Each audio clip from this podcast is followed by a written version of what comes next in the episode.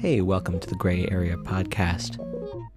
My name's Jason, and this is an excerpt of my weekly WFMU radio program, Talks Cheap. Back in September, I hosted a special program featuring guest Jonathan Ward, the collector, researcher, and writer behind Excavated Shellac.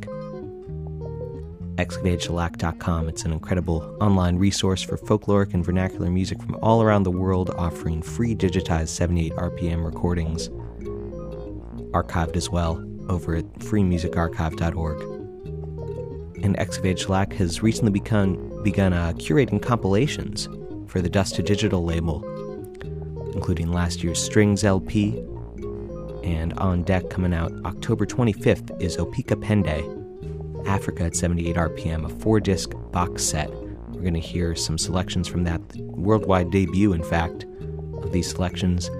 And Jonathan's also brought a lot of 78s that are so rare you can't even hear them over at his website, ExcavatedShellac.com. They're just from his personal collection for now and presented specially for you in this podcast. And if you like what you hear off the Opika Pende box set, you'll be able to pick up a copy at the WFMU Record Fair, which is coming up October 28th, 29th, and 30th at the Metropolitan Pavilion in Manhattan. Dust to Digital has a table at the fair this year. Info about the Record Fair can be found at wfmu.org/recfair. And this year we're trying out something very new and very exciting. It's the Radio Vision Festival, sitting above the Record Fair on the 5th floor, a lot smaller capacity, but 3 great days of festival conference style programming, starting with a presentation performance from Joe Frank on Friday. Unfortunately, that is sold out. On Saturday, though, you can still sign up to check out panels including Origin Stories from Ira Glass, Mark Maron, and Tom Sharpling. There's a great panel about how to pay for digital content, featuring Yancy from Kickstarter, Yancy Strickler. That's moderated by the musician Rebecca Gates, who's also taken part in the Great Future of Music Coalition Artist Revenue Streams project. And there'll be a panel on the future featuring our own Ken Friedman, presentations from the likes of Kenny G, not that Kenny G, WFMU's Kenneth Goldsmith from UbuWeb. DJ Rupture will be there presenting as well. Vicky Bennett, aka People Like Us. And we'll have the mayor of Iceland in the house, Brooke Gladstone from On the Media. Yeah, it's going to be a really exciting day, October 29th at the Radio Vision Festival. And then on the 30th, we've got the Reinventing Radio Hack Day with the Free Music Archive. Zeega, which is an open source HTML5 platform for new forms of digital storytelling and interactive documentaries. And the EchoNest, a music intelligence API. They've been called the most important music company on the planet for good reason, because they basically do the type of complex music analysis that Pandora does automatically with computers, machine learning. They crawl the internet, learn what people are saying about every single artist, and then they digitally analyze every file that they have access to. They've recently ingested the entire Free Music Archive catalog, 40,000 tracks, so that's really exciting news for everyone involved in the Free Music Archive project. It means that people are going to be able to query the Free Music Archive using EchoNest API calls. So you could say, hey, Free Music Archive, what are the hottest artists according to EchoNest's hotness algorithm? Or give me some music that sounds like Radiohead but is Creative Commons licensed. A lot of cool potential for search, personalization, visualization, and interactive music applications. So EchoNest, Zeega, and the Free Music Archive will be presenting October 30th at the Metropolitan Pavilion, part of the Radio Vision Festival. Learn more and get tickets, because tickets are going fast, over at radiovision.wfmu.org. And without further ado, let's get into the special guest set from Jonathan Ward of Excavated Shellac.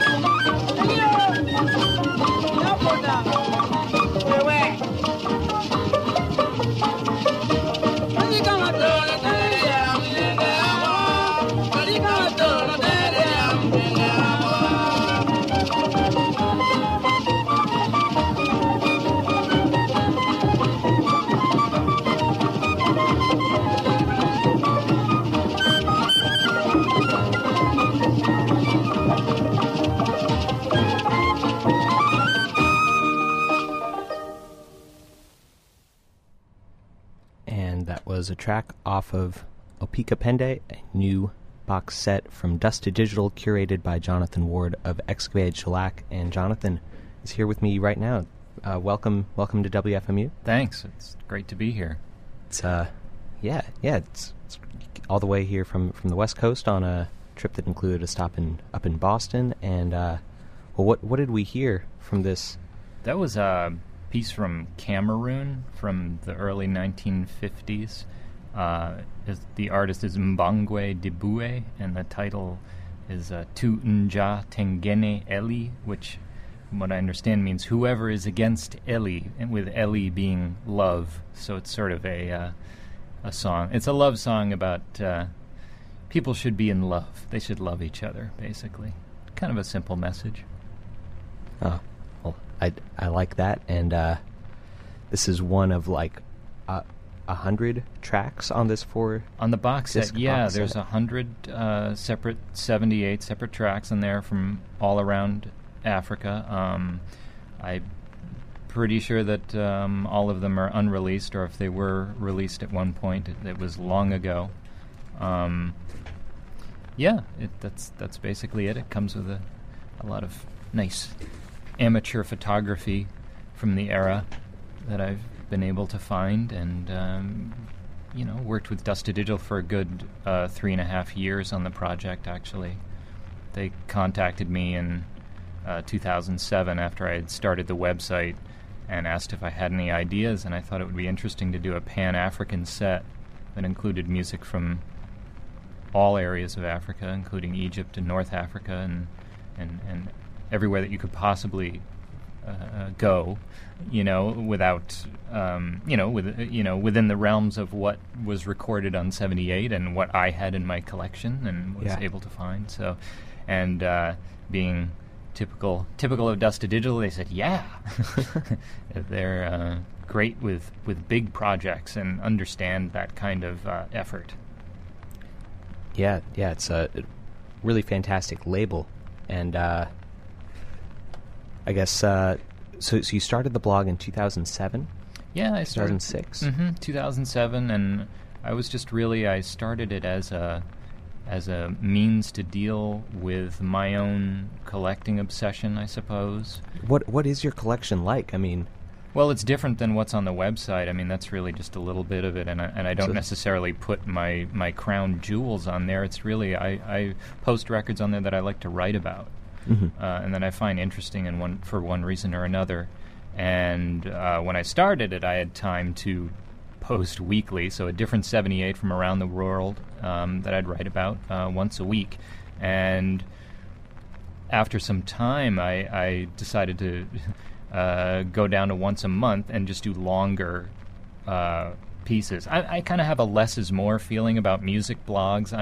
I don't have the capacity to download 47 albums and at once. I just feel like you could really talk about 3 minutes of music for a really long time and sort of ruminate on it and think about its history and enjoy it over and over again, rather than sort of this overload of whole album downloads.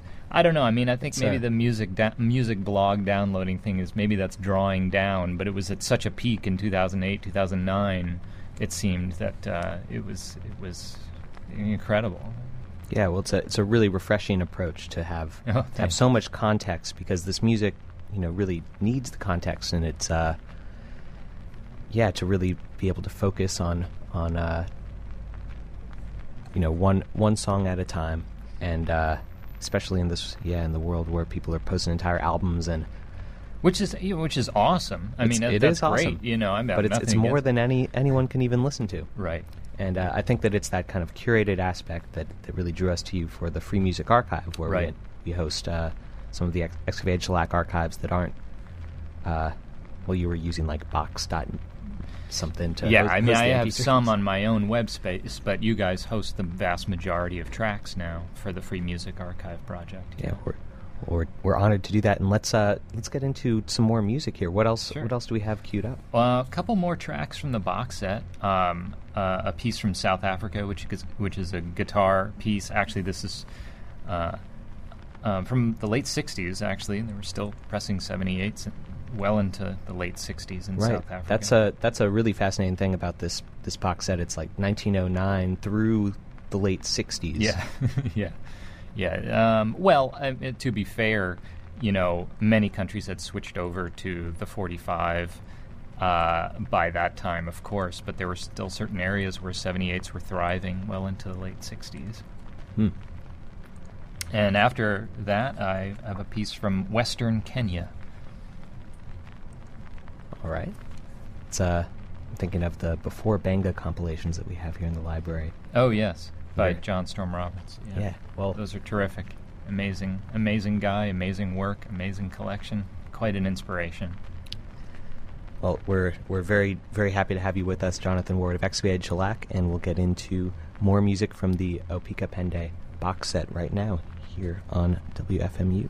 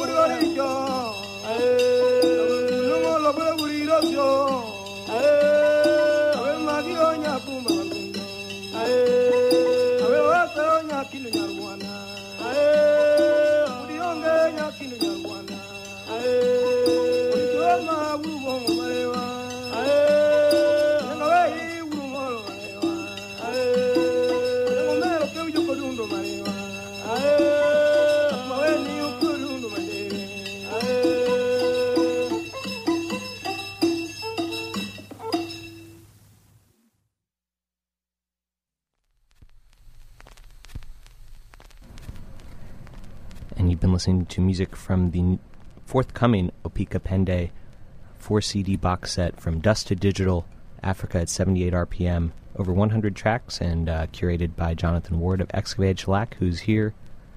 Hi, Jonathan. Hello. And that was a track from Kenya. Can you tell us a little bit more about those two tracks that we heard? Yeah, that track is a type of music from Western Kenya called Orutu music, and it's played on a one-string fiddle of the same name, and that was released in the 50s on a really teeny label originally called Tom Tom, which was from East Africa and pressed in Kampala, Uganda, by the Opal Gramophone Company originally, which was run by an auto magnate from Europe. Wow. There were lots of incredible, very short-lived independent labels after World War II all across sub-Saharan Africa. Where do these labels come from? And do they all have some kind of like European? No, not necessarily. A lot of them were. Some of them had to be pressed in Europe, but a lot of them were actually once pressing plants were opened and started in sub-Saharan Africa. They were pressed there very frequently. So when a 78 RPM record like this one is pressed, how many copies would That's a really good question. Who's the audience? The audiences are the local people from that area that was meant to be sold and listened to by them. In terms of how many... It's never exported as... Well, some were, I think, to a diaspora, but not as many. I think you very often find West African 78s in England. There is a significant West African population there. And, whereas maybe East African records you might find elsewhere. It depends. And in terms of numbers sold, there isn't a lot of data that I was able to find. I talk about a small label from Freetown, Sierra Leone, in the box set. Called Bassophone, and there is some information published about their sales. They only issued about 278s in the 50s, and some of them were pressed in numbers as low as 50. Wow. So, it's a gray area, yeah. And where do you find... an international cadre of... There's like an underground... kind of 78 RPM collector network? There is, actually. Yeah? Yeah, there is definitely. It's not that underground, though. It's really just collectors, trading, selling. Collecting is not that difficult. Anyone out there could start collecting these right now. All it takes is determination and a bank account. Collectors get a lot of praise for curation and releases and things like that, but really it's not... kind of dedication. It's dedication, yeah. And a personal drive and an obsession. That definitely helps. But in terms of skill, I'm not sure. I'm not sure how much it really takes. Well, I think in providing the context and the amount of research that you told me once, that's where things change. Yeah, exactly. That's kind of where you're taking it to another level by writing a 100-page book to go along with music, which it deserves at least that, yeah. And totally. The 100 tracks are really, my sort of idiosyncratic take on what I have and a way to showcase variety, and in a way that I hope hasn't been done before, Dust-to-Digital, very unique packaging with the so it looks like there's actually several sets of books. I need to flip through this a bit more because this is Opika Pende is going to be released in October, like mid-October, right? Yes. So October 25th is the street day. And this is your only copy at the moment. Yeah, yeah. I think they're on a ship right now. We had Brian in the UK commenting, asking, "Is this going to be available in the UK?" Oh yes, absolutely. Through Dust-to-Digital. Mm-hmm. Great.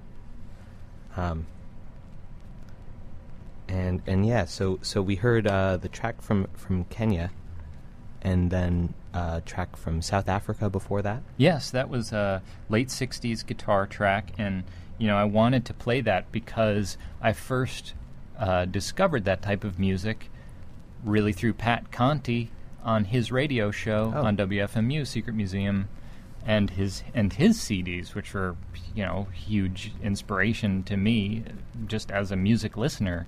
And that style of playing is ukupiku style, which was invented really sort of in the late 40s, early 50s, I believe, by a man named John Bengu, and it's his particular style of playing, which was then taken up by many other guitar players. Mm-hmm. That guitar player's name is Orbert Nentambo Zake, and the title is Nonkanka Lishonile. Again, I'm probably massacring names and pronunciations, but I did have this song translated, and it's a song about the perils of the clay pot. You'll hear him repeat the word udio in the song, and udio is the clay pot, which means drinking alcohol. So it's sort of an anti-drinking song. The perils of the clay pot. Yeah, can all relate to that. Sure.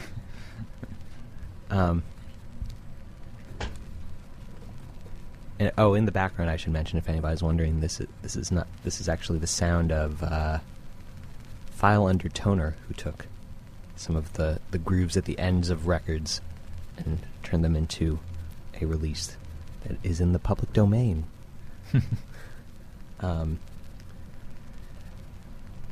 Making for some scratchy ambience here. Well, that's great that you're inspired by Pat Conti and the Secret Museum series and radio program. There's actually a few Secret Museum radio shows that are available streaming through the WFMU website. And I believe you will hear a John Bengu track on one of them. Very sure. Cool. Yeah. Well, I wanted to talk a little bit more about Dust-to-Digital because it's such a cool label, and they have accommodated, they're not like making this incredible release that you have fit into some sort of predetermined format. They seem very open to different types of formats that really do justice to the music, especially these archival recordings. Yeah, there's one thing. I mean, I worked with a designer, Debbie Byrne, in Oakland really closely, along with Lance and April, the owners of the company and who run the company. I mean, we all worked really tightly, and they also have an engineer named Michael Graves, who we all worked very closely with him to, as he mixed and mastered and cleaned up the tracks. My job really was just to provide the best transfers that I could, and then he took it to town. So how do you go about transferring 78? Because it can get complicated. I mean, there's many different ways to do it. I mean, you can just do it the rough and tumble way and just record it very simply. But I follow directions that the engineer gives me, and I have a variety of different 78 needles and a preamp that will carefully accentuate the frequencies that are actually in 78s that a normal preamp would not, particularly as 78s change throughout years and going from acoustic to electric recording. There's if you ever heard a record that's 100 years old, I mean, the sonic range of that is very narrow, and then by the late 20s you have sort of vibrant, electrically recorded music, and it's a light years of difference. You can get some pretty incredible recordings on that medium, depending on the pressing and depending on how you transfer it and how you master it. But I mean, you can get some beautiful stuff. And I mean, when I think of a 78 RPM record, I think of, there are definitely a few programs at FMU over the years that have played them. Oh, yeah. But I don't think of 78s lasting up until the 60s. Mm-hmm. Yeah, they did in India as well. Really? I mean, oh, yeah, until 1970. They were still doing 78s in India. I think for a variety of reasons, but one reason would be that a lot of people were still using gramophone players that operated without electricity. Ah. And that was still a preferred medium for a lot of people. Yeah, absolutely. Colombia, you know, those early Cumbia, or not early, but those later Cumbia records, you know, on Discos Fuentes and those are all, a lot of those Ondina, Tropical, all those labels, Cumbia labels, they were pressing 78s in the 60s. Hmm. Not everywhere, but in certain areas they still were, for sure, you know. Do you also collect other formats? you must have a pretty... I mean, I have for years, but not really anymore. I mean, really zeroed in. Yes, you know, I mean, it's, you know, sometimes it's good just to have one obsession and not like 40, mm-hmm. Because you know it's a wallet draining affair, and it keeps you focused and, you know, that kind of thing. So pretty much just as a collector, as a listener, I listen to everything, but as a collector, I mainly collect 78s. Yeah, and I was so excited when we were making plans to do this radio show. You asked me, hey, do you think, I know it's maybe not what people are expecting exactly, but do you think people would be into some free jazz on 78? No, well, I was like, of course, this is WFMU. I was being flip, but I put together. There is one track, the final track in this next set of music is a pretty particularly wild solo on the Indian instrument, the Nataswaram. Oh, it's mostly played in sort of processional music in pairs. Mm-hmm. Usually you're two playing at the same time. Like long, it's very long. Nasal. It's longer than a shanai, which is sort of the shorter reed instrument. It has a very similar sound. The Nataswaram is longer. Mm-hmm. It's from South India, and this particular one just really gets me. The player just takes it to the next level. Sure, it's within specific Indian musical modes, but he's tearing it up. Oh, well, this is going to be a great set. So we'll hear a few songs, and the first one is going to be actually off of Strings, right? Which is right. The first compilation from Dust-to-Digital that you curated, mm-hmm. actually on their Parlor Tone vinyl arm of Dust-to-Digital. So how did that come about?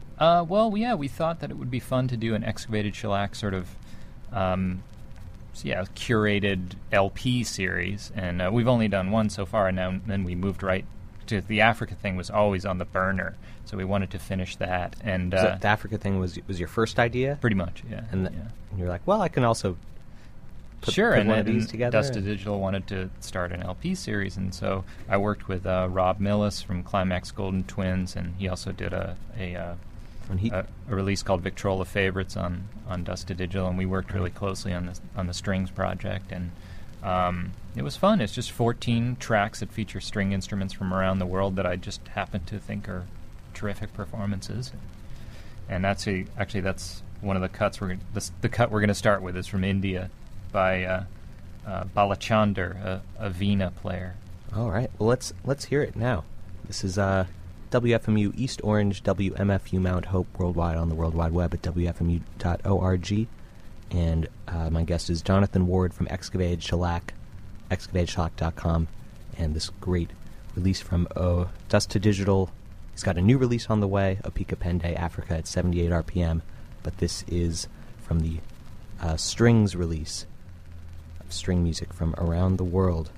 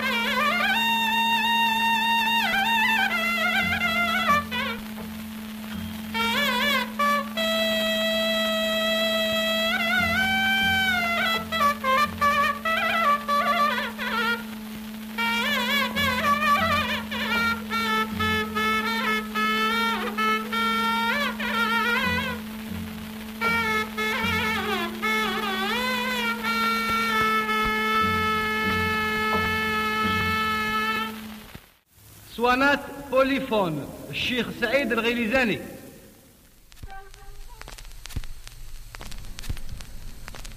Getting a little ahead of ourselves here on a preview of what's to come on this special episode of Talks Cheap here on WFMU. Jason joined by Jonathan Ward of Excavated Shellac, and we heard three songs from India. So what did we hear there in that last set? That was the Nataswaram? Nataswaram, yeah, that was a piece by T.N. Rajarathanam Pillai, who was a very famous Nataswaram player. He died in 1956. And that was a piece, Raga Alapana Todi, and it was from the early 1930s. And, you know, we discussed the Nataswaram a little bit. Yeah. Before that was a piece by a very famous Carnatic vocalist from South India, Semangudi Srinivasa Iyer.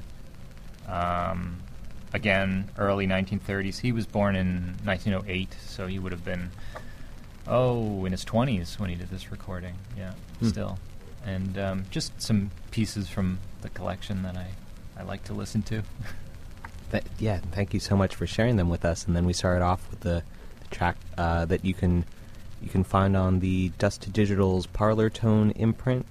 They released vinyl, the vinyl arm of Dust-to-Digital, Excavated Shellac's first actual release. The strings release, guitar, oud, tar, violin, and more from the 78 RPM era. And this track, what? Anything in particular about the track that we heard?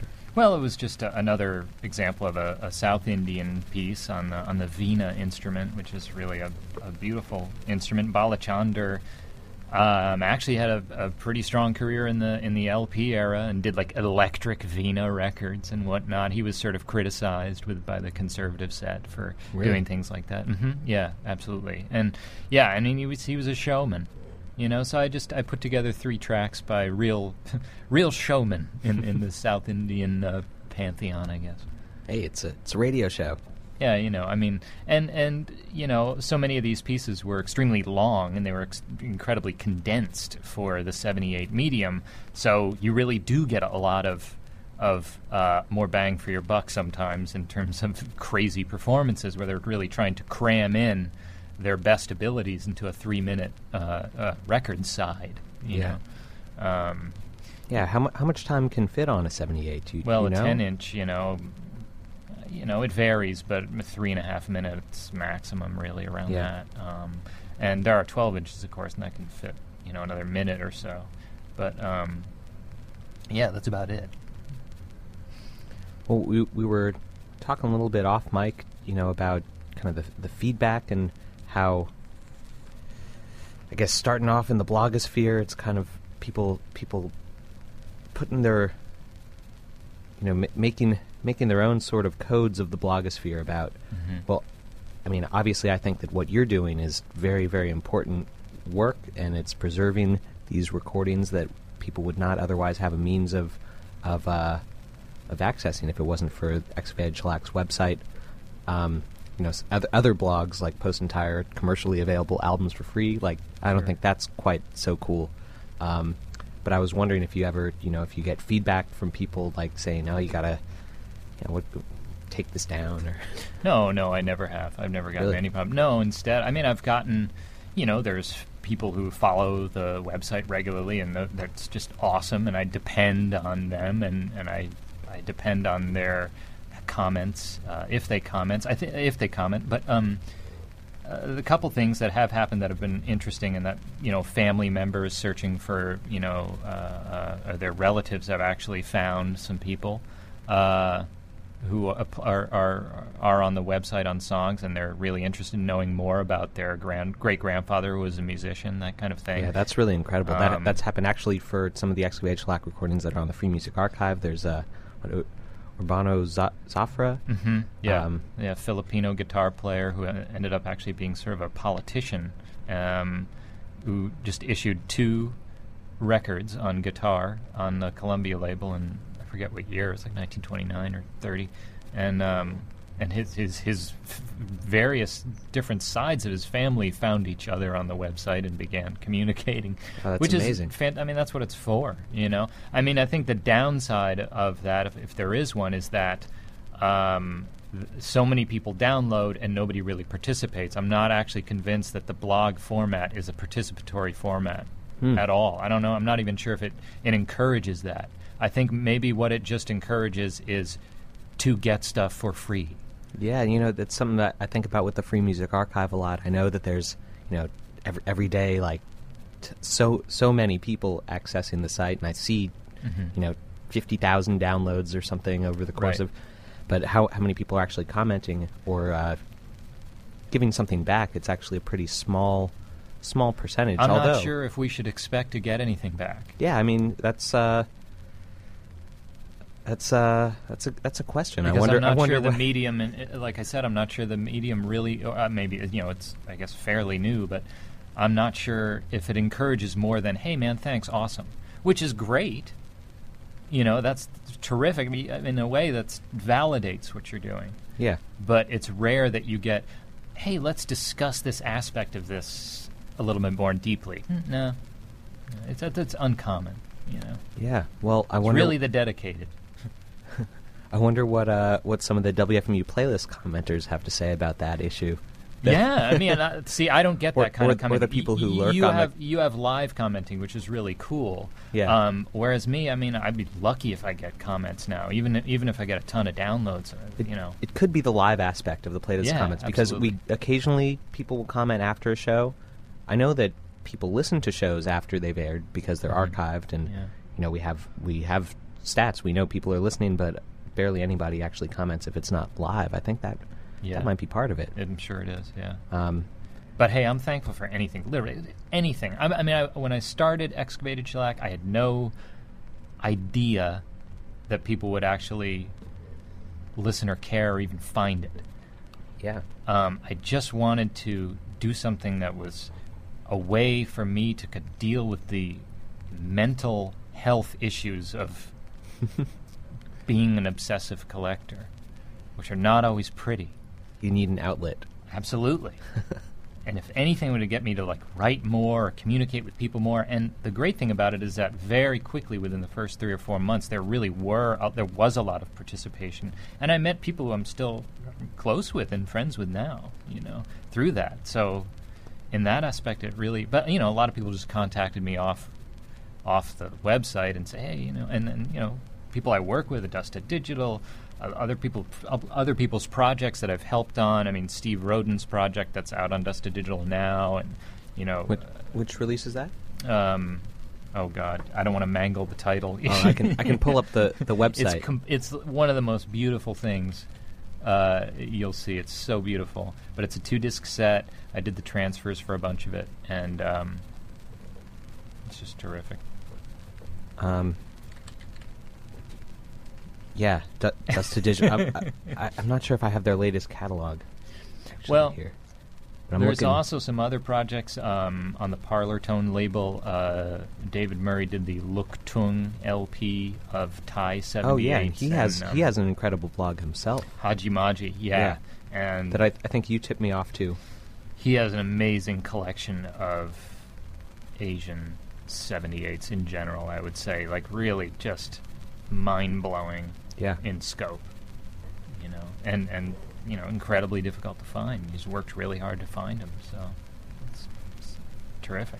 You know, there's lots of stuff happening actually. Yeah, and it's I mean, through the kind of, I think you link to some of the peers in this. I'll take a look at the Dust-to-Digital site. You've got the link for resources. Yeah, that's a long list. Oh my God! This in-print CDs that are sort of divided by country. I haven't updated it in a month or so, and I'm sure it needs. It only has work. 1 million entries. Right. I mean, there's a lot of work that's been done, and you know, but that is just the tip of the iceberg. I mean, that's barely the tip of the iceberg when you're talking about the vast amount of recordings that were issued. Yeah, and. You know, I see a link on here to the 365 Days project. Oh, yeah. I did some work with Otis Fodder on that for WFMU. I contributed some crazy records for that, yeah. Yeah, what was the idea behind that project exactly? It's just well, it wasn't my project. A day's worth. Yeah, so Otis Fodder and... every day post a different, just bizarre recording. Yeah, it's this idea you get 365 or so. I think maybe people did it multiple posts in some cases, but every day somebody's putting a lot of thought into the you know, otherwise unavailable music that they're sharing, and it's very strange stuff. Mm-hmm. An emphasis on the strange. Yep. But yeah, such a cool project. So you've actually been sort of, because that. Those posts appeared on the FMU blog, and they're mirrored, I think, on UbuWeb. You've been involved in WFMU, sort of in years now. Yeah, actually, yeah, just in a tangential way. Yeah, but yeah, it's great, a lot of fun. And at that point, had you? I guess maybe you hadn't. I mean, what did you post for the 365 Days project? An outsider, a couple tracks by an outsider artist. I guess you could call him outsider artist, Glen Eel. On a homemade record that he did. The Bathrooms Are Coming, an industrial musical by the American Standard Corporation. A few mostly industrial musical related stuff, which are, you know, corporate, privately issued musicals by corporations used as motivational tools for their employees. Oh, that's hilarious. I'm going to track that down. Yeah, they're, you know, they're pretty out there. All my 78 collectors friends think I'm absolutely bonkers for being remotely interested in that stuff, but they're lost, man. No, it sounds cool. Well, what else do you have for us? You brought a bunch of great music. And yeah, I got some more some three pieces from North Africa, actually. It's 378s from North Africa, which I think are some fine performances. Okay, and should we get into it right now? Sure. Do you want to introduce, or we'll the first one is by Sheikh Saeed Relizani from Algeria, 1940. The title is Denhar Mabrouk, which means Blessed Day. All right, well, let's get into Blessed Day, and we'll be back with Jonathan Ward from Excavated Shellac after some music from North Africa. Swanat Polyphone, Sheikh Saeed Relizani.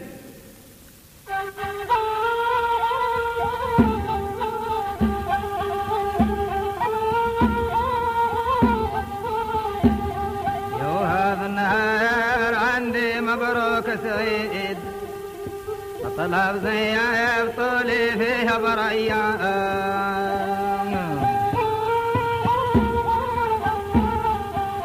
يا سهلا ومرحبا بصحاب الأيام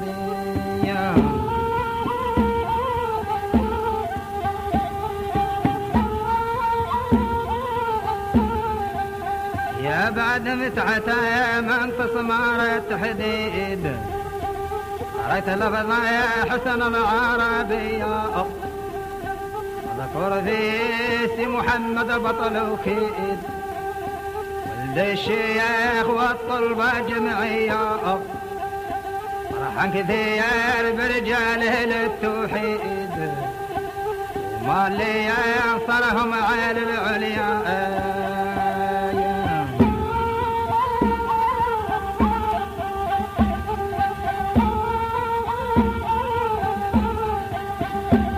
فهما جليل ذكرهم تحديد تقوى الثلاثة حق الرؤيا ظالمون منهم ومقتصد سابقوا قدر أزل يا يودي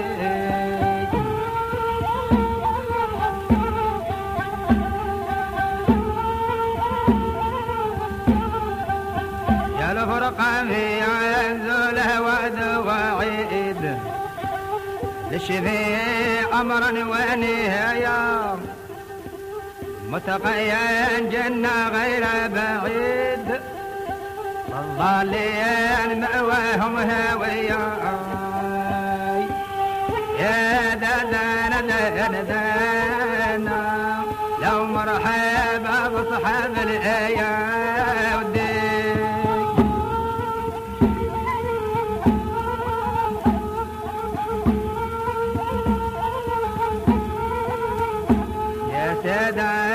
نطلب معكم تسليم إلا المعاني في المبتدا محمد فيكم ظهر وتخميم فيها الغزاء ضاشوها الصيادة يا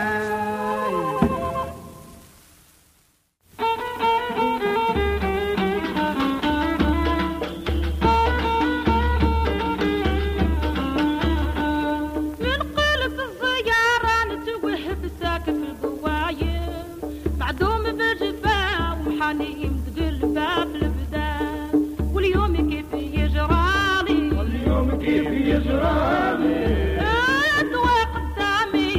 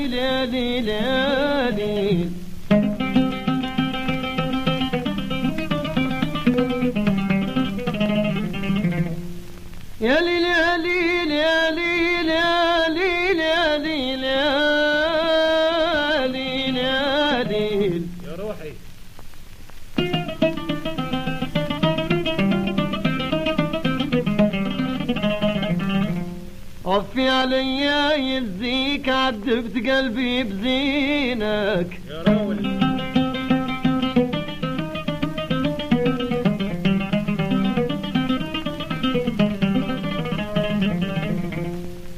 وفي عليا يزيك عذبت قلبي بزينك اكحل من التوت عينيك اكحل من التوت عينيك تكويت من شفر عينك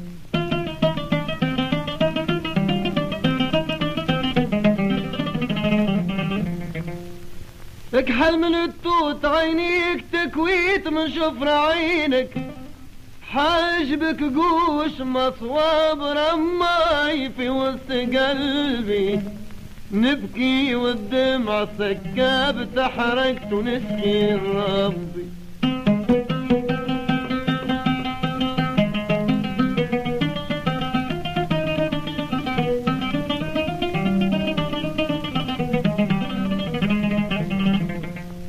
طلت لي من داق بالنار وقالت لي يا صبي غني تعيش يا راول غني بصوتك الحنين ولا تشتحي مني غني بصوتك الحنين ولا تشتحي مني براس موسى وعيسى والثالثة أمي براس موسى وعيسى والثالثة أمي والله يا صبي للوم عليك يا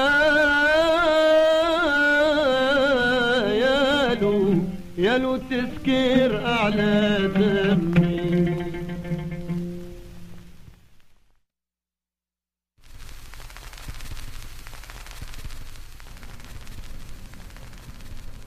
And you've been listening to Talks Cheap on WFMU. Jason joined by Jonathan Ward of Excavated Shellac. We heard 3 tracks from northern Africa there, that last one from Tunisia. Yeah, that was Raoul Journeau, who's a really well-known Jewish Tunisian singer. That was from 1938. A Jewish Tunisian singer? Yeah, there's some really incredible North African Jewish recordings. Wow. This is something I know nothing about. The title is Tekelemet Kalemtine, which I think roughly translates to I Spoke Two Words. And, 1938, and he was part of sort of the Arab-Andalusian tradition of music. And it's got that, I guess, the Andalusian fusion of Jewish traditions. Mm-hmm. And the song before that was from Morocco by another famous Jewish Moroccan singer, Zohra El Fassia. And the title of that was Era'ad, which means the thunder. Ah. And that's from about 1939, actually. That was some of her very first recordings. She died in 1994 in Israel and had a very long career as a singer. And then that first track was from Algeria by Sheikh Saeed Relizani, 1940. The sort of Oran style, which sort of eventually became Rai in the 50s when women were singing that same style as well. It's sort of a Bedouin style from West Algeria. The two flutes and the singer, or a single flute and the singer and the drum. Sort of that rhythmic speak singing. But that eventually turned into Rai music. Yeah, Rai to me, I guess I don't totally understand what makes Rai. Well, especially now, because it just sounds like pop. Yeah. I mean, to me, anyway. It's so slick. It's like, I can't... Yeah, these days, yeah. Mm-hmm. But, I mean, a good place to start would be Sheikha Ramiti. She had a really long career, and you can get CDs of her, and she sang the old style of Rai, and she was recording in the 50s. I have 78s by her. Oh, really? Mm-hmm. And long, incredible, important career, important artist from Algeria. And are any of those 78s up on Excavated Shellac? Are they also available in other formats? No, I don't believe so. There was a long out-of-print CD that I believe has a track or two from her from France, and it was female Rai singers from the 50s, and she's on there. Ah, that sounds cool. And how do you spell? Maybe I'll just type this out if anybody wants to do their own research. Remiti, Remitti. And what was her first name? She's just known as Sheikha Remiti. Okay. And I'm very intrigued by the other two artists in that set were both Jewish North African musicians. Yeah, and on the box set there's a number of Jewish North African. There's a track by El Fassia on there, a track by Lebrati Sassi, who is another Jewish Algerian singer, sang in that same tradition, and then Sheikh Zuzu, who was very old when he recorded in 1938 for the French Polyphone label. He was born in the 1860s. I mean, so you're really hearing a style of music that hadn't changed all that much and was still going strong at that period, you know. Wow. Well, he was also a blind singer. Just some really amazingly beautiful recordings that otherwise are unavailable. There are some Sheikh Zuzu recordings available both on Pat Conti's Secret Museum CD series and also on a record on Buddha Musique that features North African 78s. Oh, really? Yeah, I believe that's still in print. I can't remember the name of it. It's, I think, Algerian Panorama, I think, but in French. But you can find it on the resources page of my website. And terrific stuff. Really amazing music. And, yeah, thank you, Jonathan Ward of Excavated Shellac. If you haven't checked out the website, ExcavatedShellac.com, it's an incredible resource for, well, actually... pretty much everything that we're hearing today is not on the website. We've heard a few tracks, mostly tracks from Jonathan's own personal 78 RPM collection, and then a few tracks that are available on, one from Strings, which was a release of string music from around the world, from Parlor Tone, the Dust-to-Digital label's vinyl arm, and we've heard three tracks so far from Opika Pende, Africa at 78 RPM, which is coming out next month on Dust-to-Digital. And we've got more music from your collection to hear in this next set. What do we got? A little grab bag. Albania, Kyrgyzstan, and North Korea. Some 78s from there. All right. And what are we on, number 10 here? Mm-hmm. All right, you're listening to WFMU.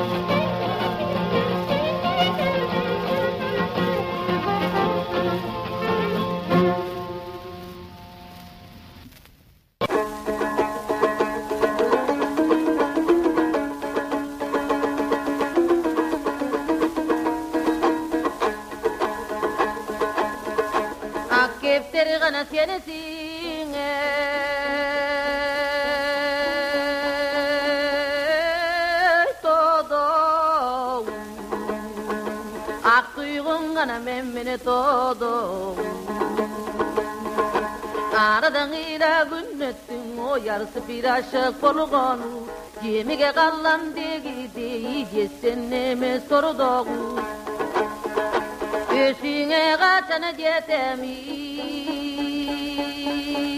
Nöğütüme gele polco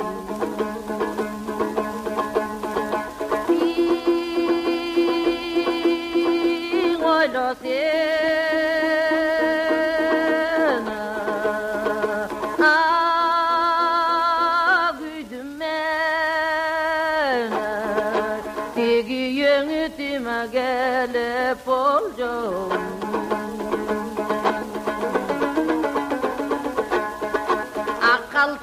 Seni sine çaptım Akpara çıngana memmini taptım Hareket kılıp neçen yolu Yağlı barışın jaskandı Kadırlı kaltarı turgan son Oy kalabaç barışın başkanı Ösüne yöktü bir cetalaba Yetebele kurban yaşam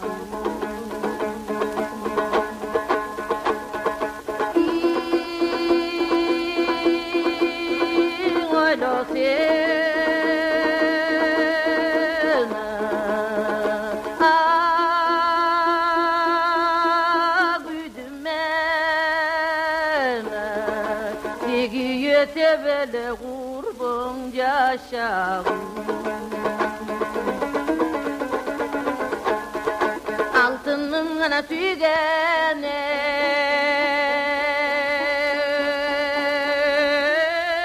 yatılacak Arası pirgana süydümü gönülü var Tala pırgılgan asılgan Oy gitbise git basılı bak Alısta kalgana kurbuna Yardakta bak kurbum Bunca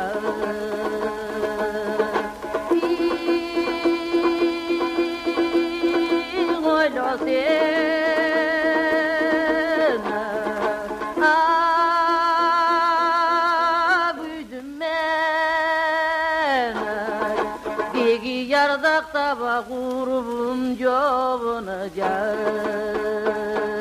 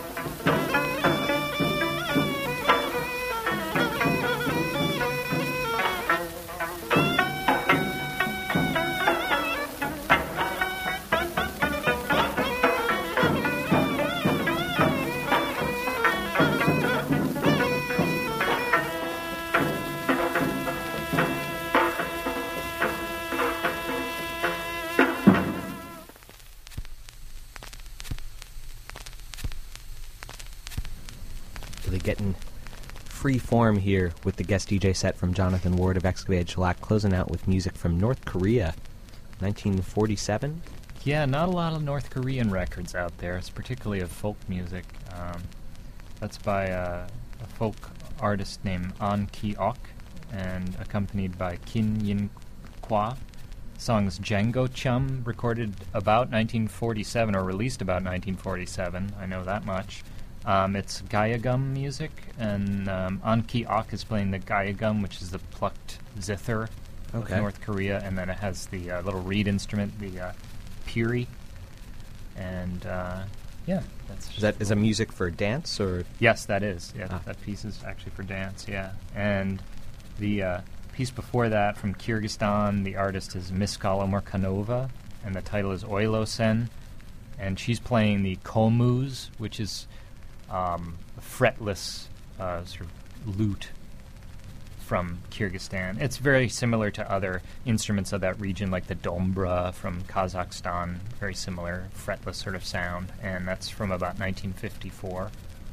And then the first piece from Albania, Rizaja and Islami are the artists. Lashe Kolonja, I believe, is the way to say the title, probably incorrect on my part, but that was recorded actually in Turkey in about 1928, 1929. And Albanian music is pretty incredible. The folk songs and the folk music from out of that area is, from out of that country is unbelievable, really. Just varied, peculiar, interesting, and wonderful to listen to. I'm thinking of, I'm thinking of another blind folk singer. I don't know if he was from Albania, though. I don't know. I rely on resources like Excavated Shellac to figure out you know, about all of... And I rely on a lot of people to help me out. I mean, this is, you know... I mean, you have people translating, helping... Well, I have to ask. I mean, I can only ask so much without paying, you know? Yeah. But, yeah, luckily I had a lot of help with the Opika Pende box and with linguists and translators and friends, and I was very dependent on that kind of assistance, yeah. And I ended up, of course, learning a lot from them, and very generous with their time. Yeah, and you mentioned, you know, you're not an ethnomusicologist in that sense, but you're it's kind of. I do not have a degree in ethnomusicology, nor have I studied in other countries, which is what an ethnomusicologist would But this, do, right?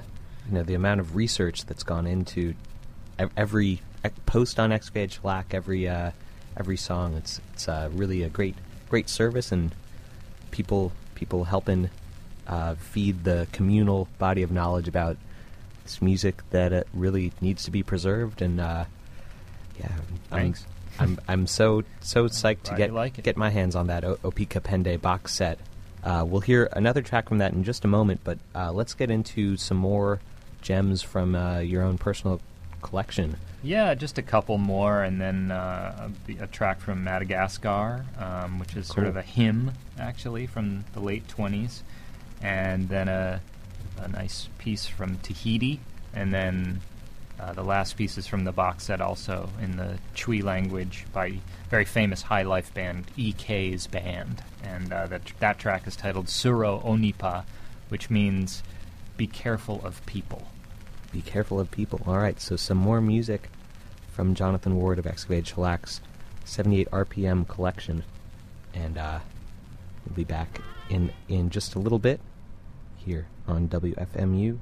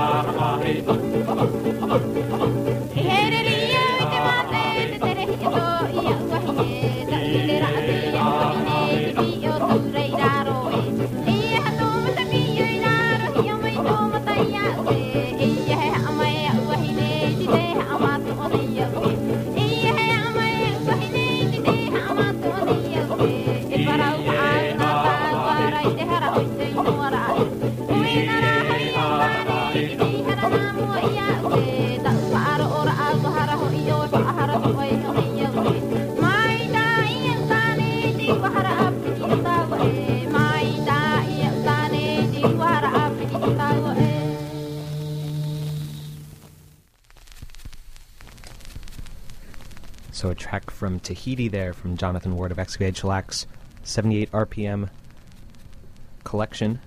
What can you tell us about that? It was recorded in the mid-30s. The name of the group is Tamari'i Tahiti, about 1936, actually, to be precise. And the title is Harere Roa Roa, and it's a song, a celebration, sort of an up-tempo Tahitian track recorded by the French.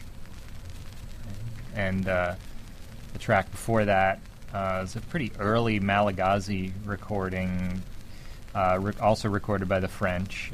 It's a hymn, actually, but I like it. The artist is Ranaivo and his troupe, who were really popular, recorded a lot of 78s, actually.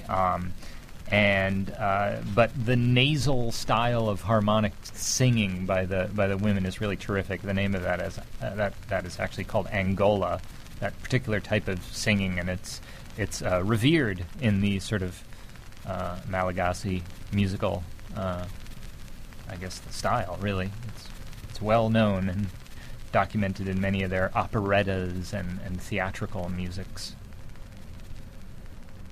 And people.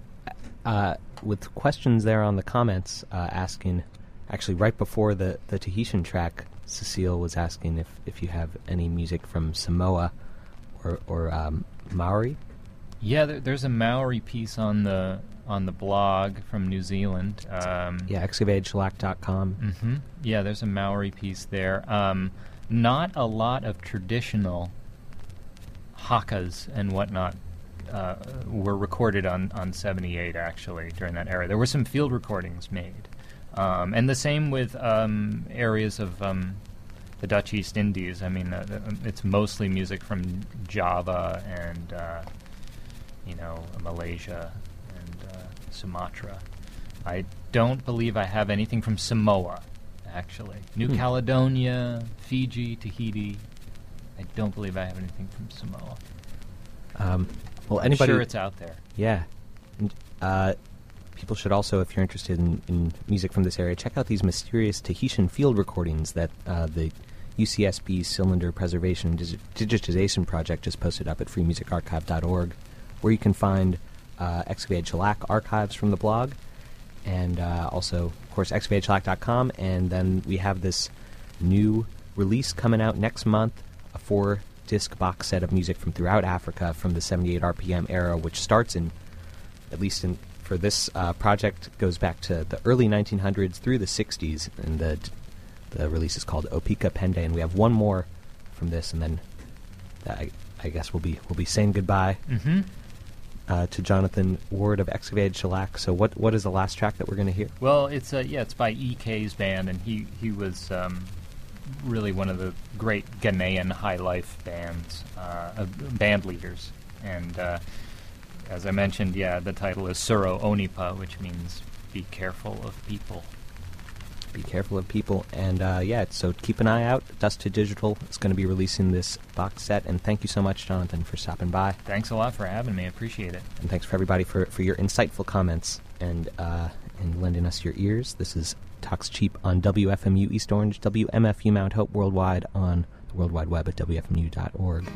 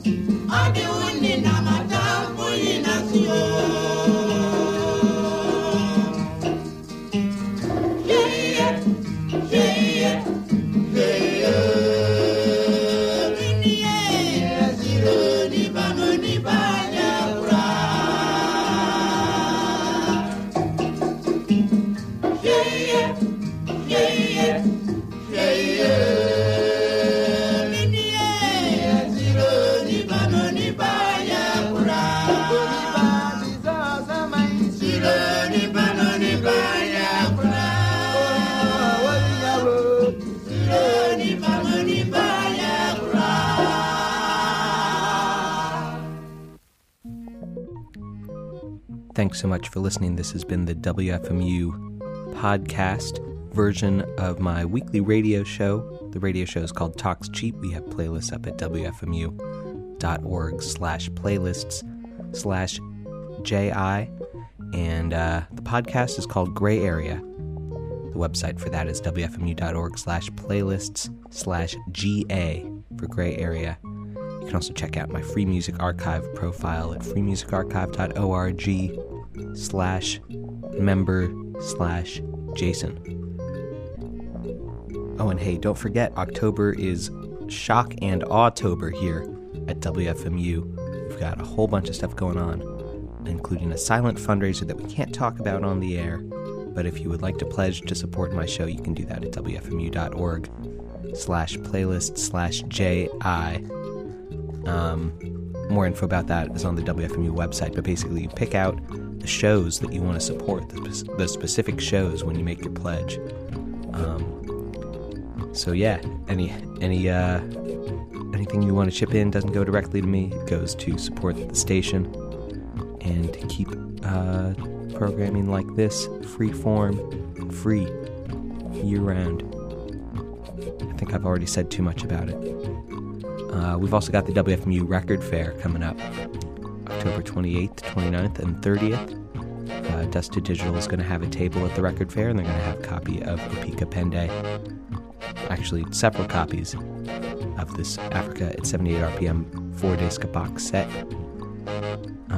Upstairs from the Record Fair is going to be the Radio Vision Festival. You can find out more about that at radiovision.wfmu.org.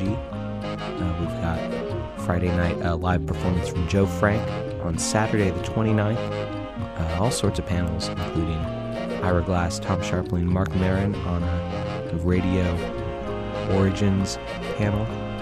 Really interesting discussion going to be moderated by the musician Rebecca Gates, who's also involved in the Future of Music Coalition's Artist Revenue Streams project about supporting digital art, supporting art in the online environment.